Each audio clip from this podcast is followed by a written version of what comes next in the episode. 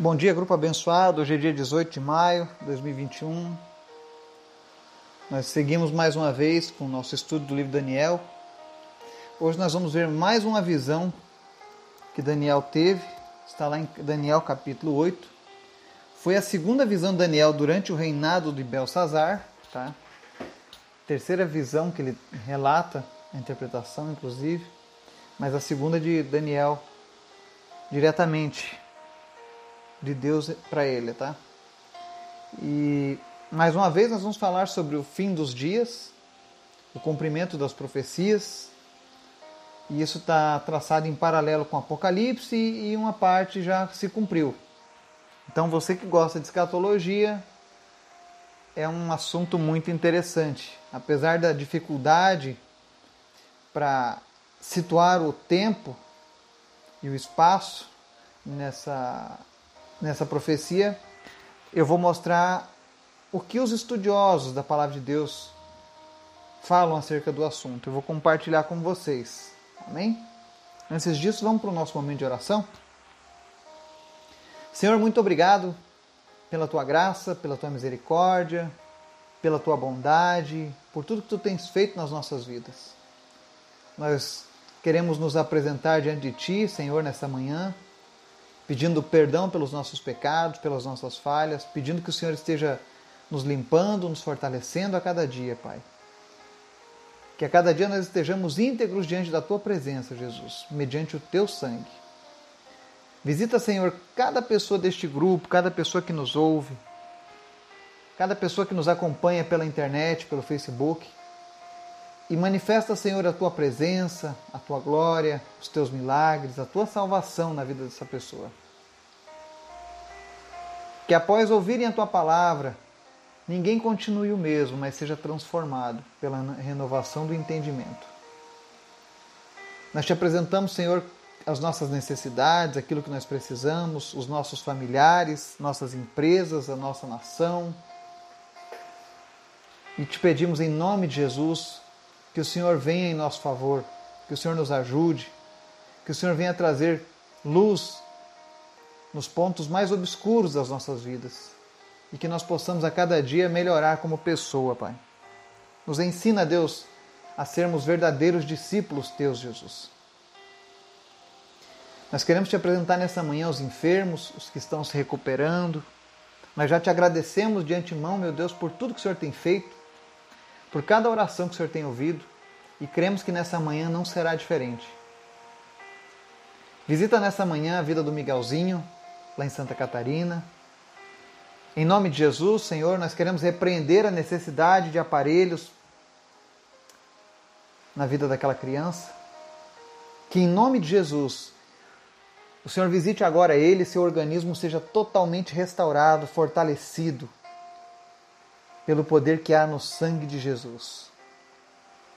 Que o Senhor esteja agora visitando, Senhor, a saúde do Miguel e restaurando ela por completo para que ele não precise mais de nenhuma máquina, Deus. Mas que ele possa, meu Deus, voltar a correr, voltar a brincar, a fazer as coisas de criança. Em nome de Jesus. Nós repreendemos tudo aquilo, Deus, que mantém essa criança longe das suas brincadeiras, longe da sua saúde. Em nome de Jesus, eu repreendo o espírito de enfermidade que se abate sobre a vida dele, sobre o ataque dessa família, e nós pedimos em nome de Jesus Manifesta o teu poder, Pai, e que essa família possa contemplar ainda mais a tua glória. Restaura por completo, Senhor, a saúde do Miguelzinho. Nós queremos vê-lo brincando, correndo, pulando, sem nenhuma máquina, sem nenhum medicamento, Pai. Eu sei, Deus, que tu és capaz de fazer isso acontecer. Porque o Senhor já mudou o decreto que havia sobre a vida dele e nós te louvamos. Visita nessa manhã também, Deus, a Martizete, a Ângela, e restaura a visão. Cura os rins da dona Cícera, visita Deus, o seu Justino, restaura, Senhor, aquilo que foi danificado no seu cérebro, em nome de Jesus. Que neurônios sejam religados, que todo dano cerebral seja revertido em nome de Jesus. Visita também, Deus, a Bruna. Abençoa, Deus, a sua saúde todos os ligamentos, as juntas, as articulações que foram danificadas, em nome de Jesus, sejam saradas.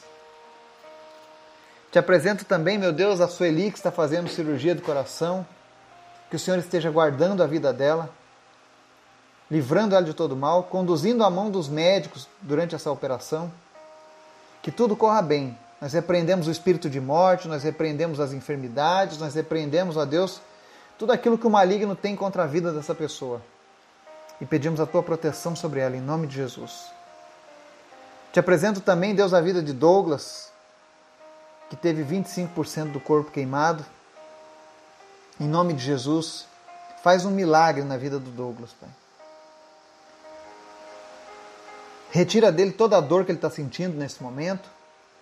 E de uma maneira sobrenatural, meu Deus, todos os tecidos e órgãos que foram acometidos por essa, por essa queimadura sejam restaurados em nome de Jesus. Pele volte a crescer aonde foi queimada. Aquilo que foi danificado seja restaurado pelo poder que há no teu nome, Jesus. Restaura a saúde dele, Pai. Em nome de Jesus. Te apresento também, Deus, a vida do seu José Osmar, que está internado com Covid.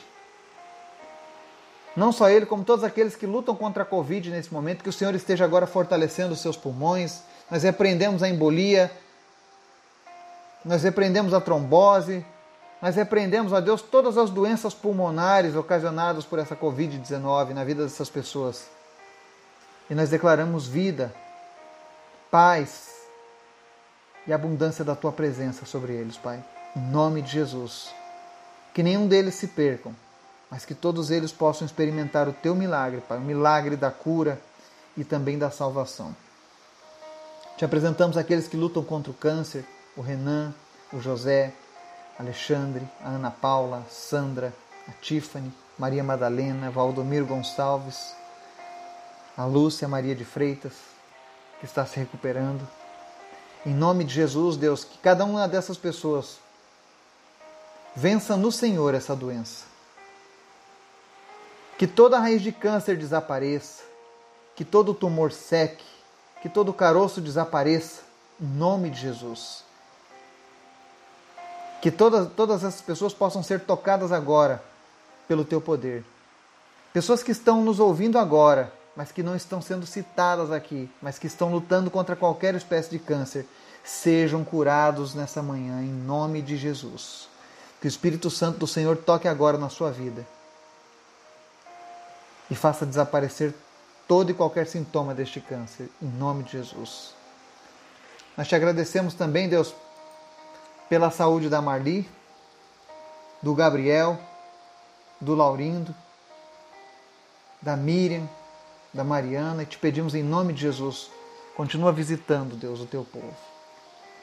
Toma conta também, Jesus, das crianças lá do Togo, no orfanato Mercy Children. Continua abençoando eles, suprindo eles em todas as necessidades. E nos abençoa, Deus, para que nós possamos ajudar a esse essas crianças cada vez mais, Pai. Em nome de Jesus. Visita, Deus, a nossa nação. Visita, Senhor, o nosso dia. Que nós tenhamos um dia na Tua presença, Senhor, cheios de Ti. Que nós possamos ver os Teus milagres ainda hoje acontecendo em nossas vidas, Pai. Mas fala conosco, Deus. Fala através da Tua palavra, que é fiel e verdadeira. Em nome de Jesus. Amém. Então nós vemos aqui hoje Daniel 8, e mais uma vez nós vamos falar sobre uma visão do fim dos tempos, que foi dada a Daniel. É um capítulo um pouco extenso, mas eu vou fazer de tudo para a gente estudar ele todo hoje, amém? Diz assim a palavra do Senhor: No terceiro ano do reinado do rei Belsazar, eu, Daniel, tive outra visão, a segunda. Na minha visão, eu me vi na cidadela de Suzã, na província de Elão. Na visão, eu estava junto do canal de Ulai Olhei para cima e diante de mim, junto ao canal, estava um carneiro.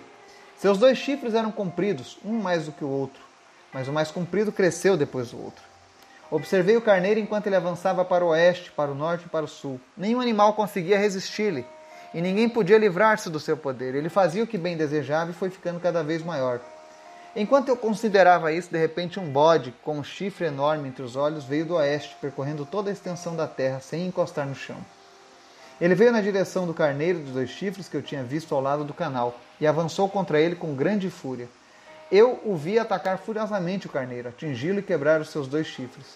O carneiro não teve forças para resistir a ele. O bode o derrubou no chão e o pisoteou, e ninguém foi capaz de livrar o carneiro do seu poder.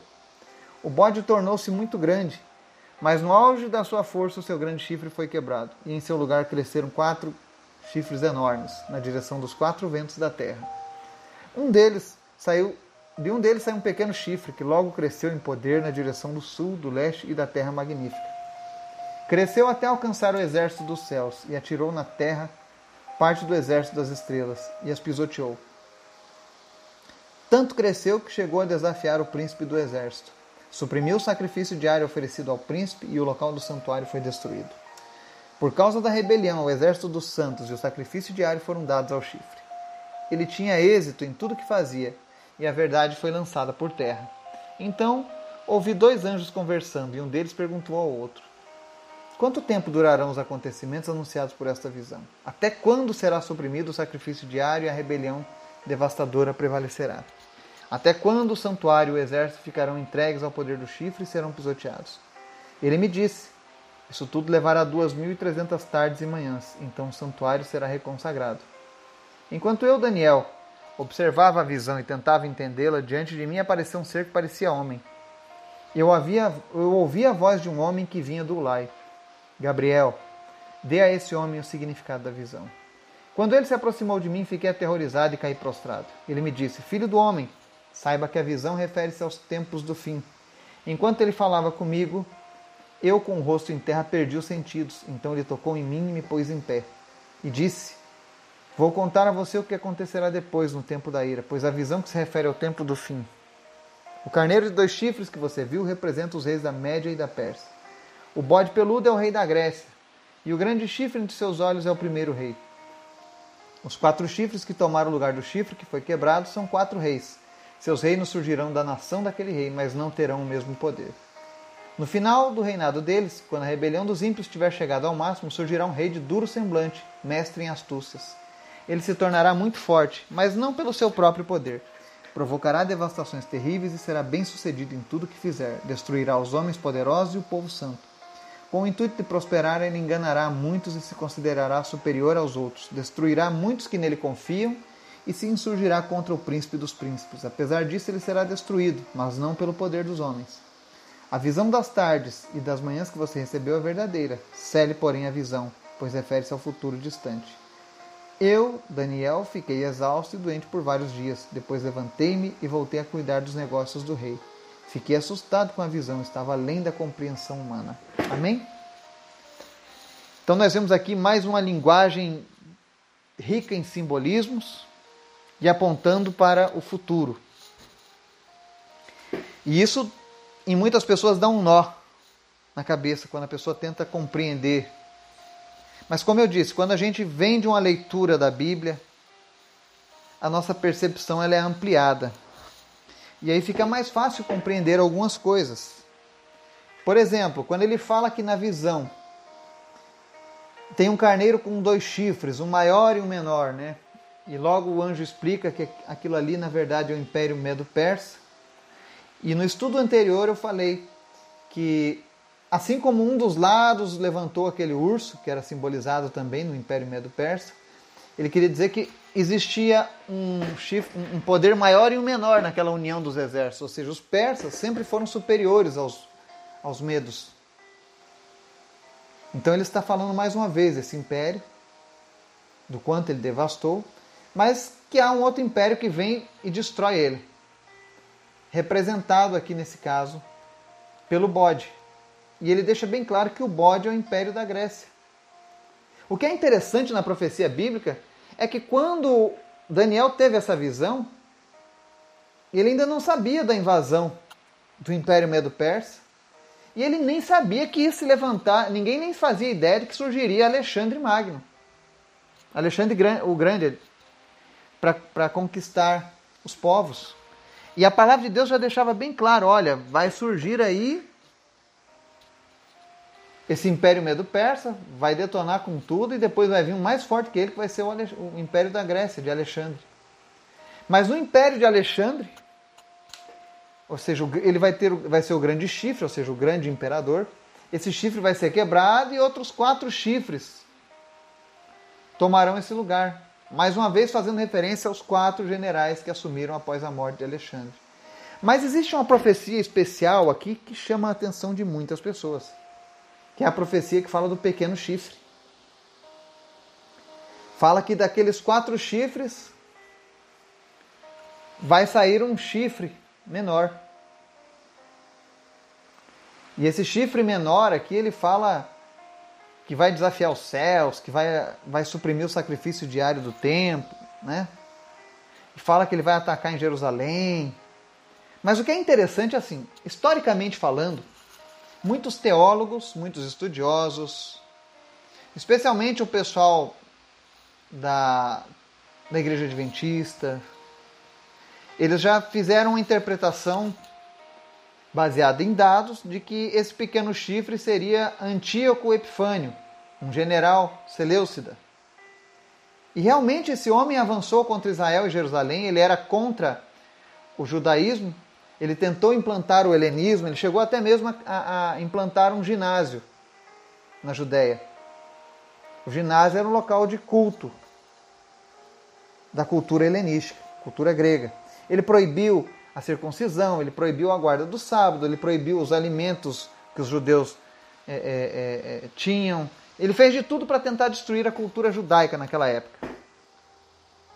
Ele matou muitas pessoas, devastou a cidade santa. E uma das coisas que ele fez terríveis foi profanar o altar do Senhor. Ele sacrificou porcos na arca da aliança, no altar de Deus. E na cultura judaica, o porco era um animal considerado imundo. Então ele fez uma, um grande alvoroço entre os judeus. E seguindo essa linha de pensamento que Antíoco Epifânio seria esse chifre pequeno, é, 2.300 dias depois dessa profecia de Daniel, Judas Macabeu reconquista Jerusalém, reconstruindo o templo e restabelecendo o sacrifício.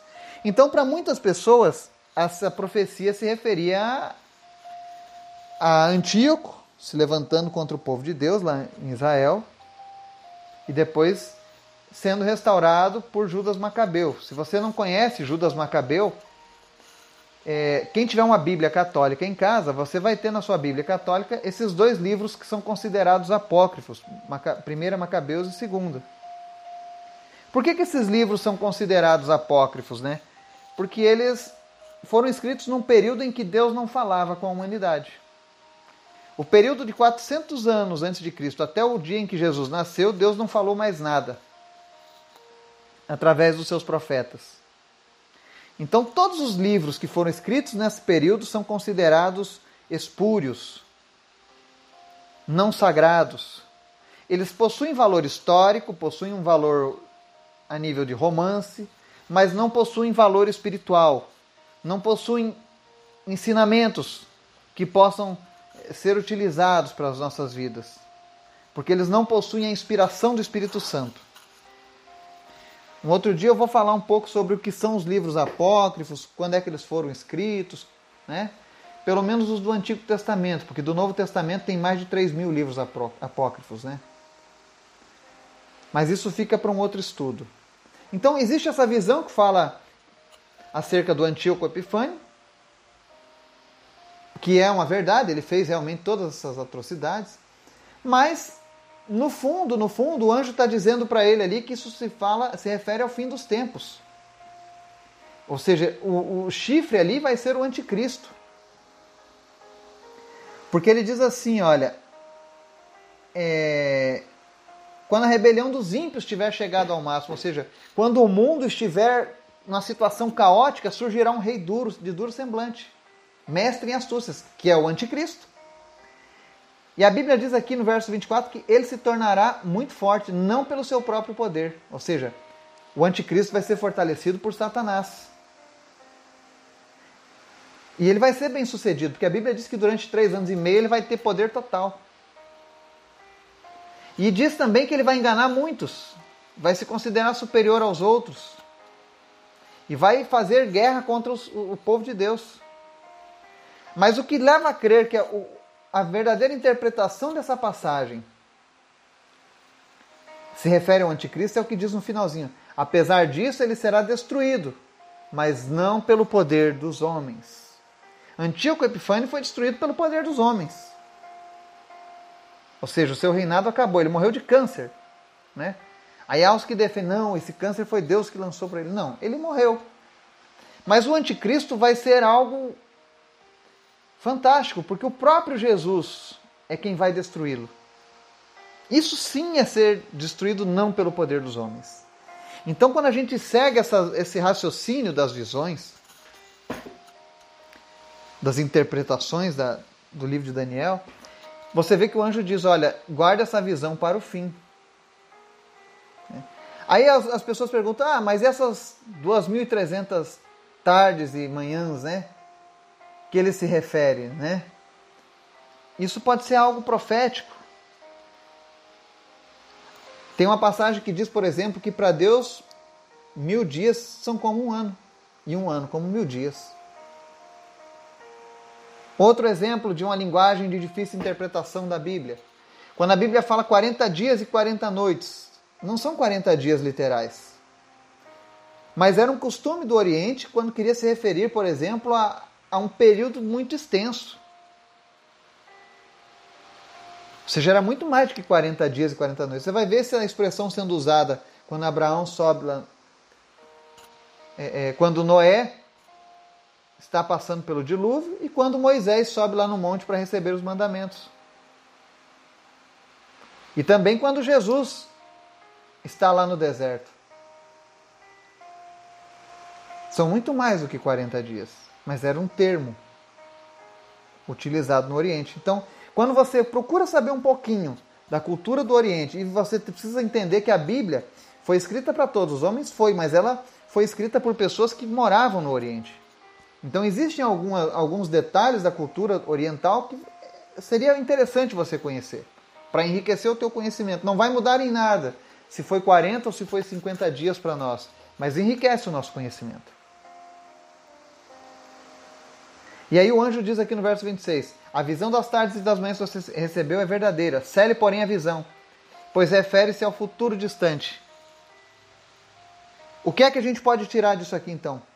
Se os 2.300 dias são literais, o anjo diz: Olha, são literais, mas você vai guardar essa visão agora, porque é para um futuro distante. Ou seja, você vai guardar elas agora e quando chegar num determinado momento, a gente coloca em funcionamento esses 2.300 dias. Então a Bíblia ela tem essas particularidades. É por isso que é bom você estudar a palavra de Deus. Porque ela tem essa, essa riqueza de detalhes. E aquilo que você não, não, não está compreendendo por conta da, da linguagem, é fácil você entrar e pesquisar um pouco sobre a cultura oriental, a, a fim de enriquecer o teu conhecimento humano, porque o espiritual não vai ser abalado por isso. Outra coisa que é interessante aqui no livro de Daniel, no, no, no capítulo 8, é que nós vemos aqui o anjo Gabriel sendo mandado por Deus para fazer a interpretação do sonho para Daniel. Gabriel significa varão de Deus, homem de Deus. Né? Ele era um anjo enviado por Deus que representava Deus naquele momento. E é por isso que quando o anjo chega diante da presença de, de Daniel, ele fica aterrorizado e cai prostrado. Eu sempre costumo falar isso. Eu vejo as pessoas orando para se encontrarem com anjos, para ver um anjo, né? Mas geralmente, quando os anjos apareciam para os homens, a visão era aterrorizante. A visão era algo que os homens temiam. Você pode ver que muitas vezes, quando um anjo aparece para um homem no Antigo Testamento ou no Novo Testamento, eles sempre dizem: Não temas. Ele não diz oi, bom dia, não diz paz do Senhor. Ele não diz tudo bem, ele diz não temas, porque é natural que nós, seres humanos, que somos revestidos desse corpo corruptível,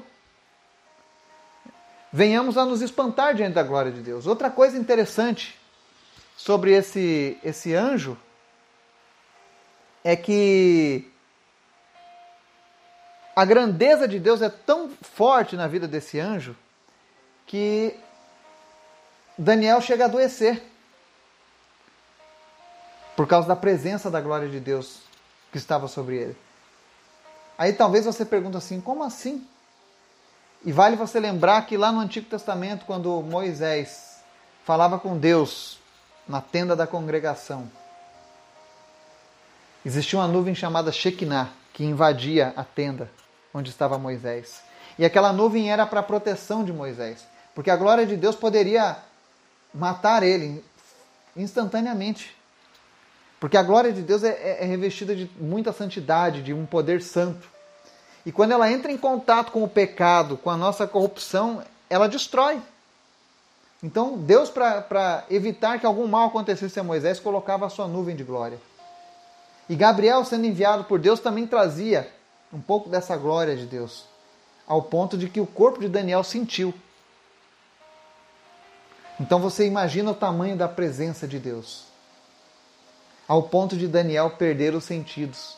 E aí o anjo toca nele e ele fica de pé novamente. Então a gente vê o tamanho da grandeza de Deus. E o quanto Deus é certeiro nas suas profecias.